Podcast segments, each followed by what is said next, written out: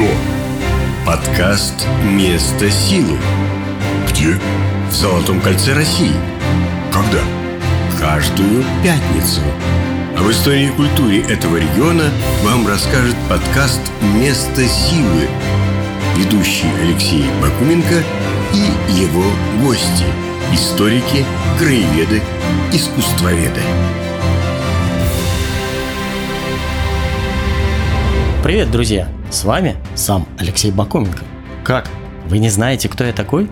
Хм, неувязочка вышла.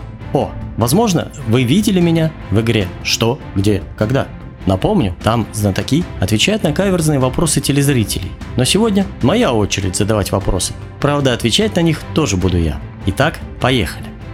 Знаете ли вы, что Ярославль в 17 веке являлся столицей России? Правда, всего 4 месяца.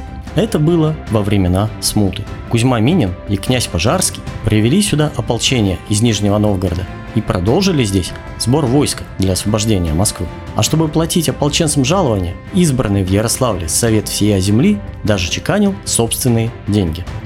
Известно ли вам, от чего происходит выражение в затрапезном виде? Нет, вовсе не от слова трапеза, как вы могли бы подумать, а на самом деле от фамилии купцов Затрапезновых, которые основали Ярославскую большую мануфактуру. В 18 веке они заполонили российский рынок своей дешевой тканью. Поэтому выражение «в затрапезном виде» означает одежду, в которой не очень прилично выйти в свет, а дома носить вполне можно.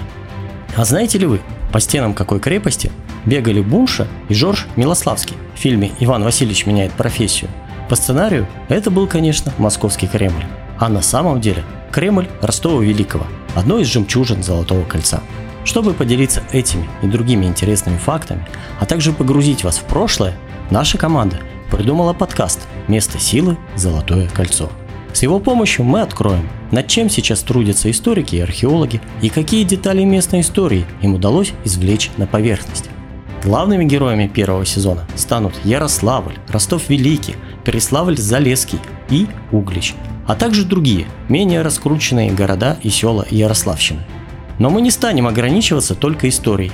Наши выпуски будут посвящены новым туристическим объектам, а также тем, кто этот маршрут оживляет – историкам, искусствоведам, музейщикам, реконструкторам и гидам. Первые выпуски подкаста уже в производстве.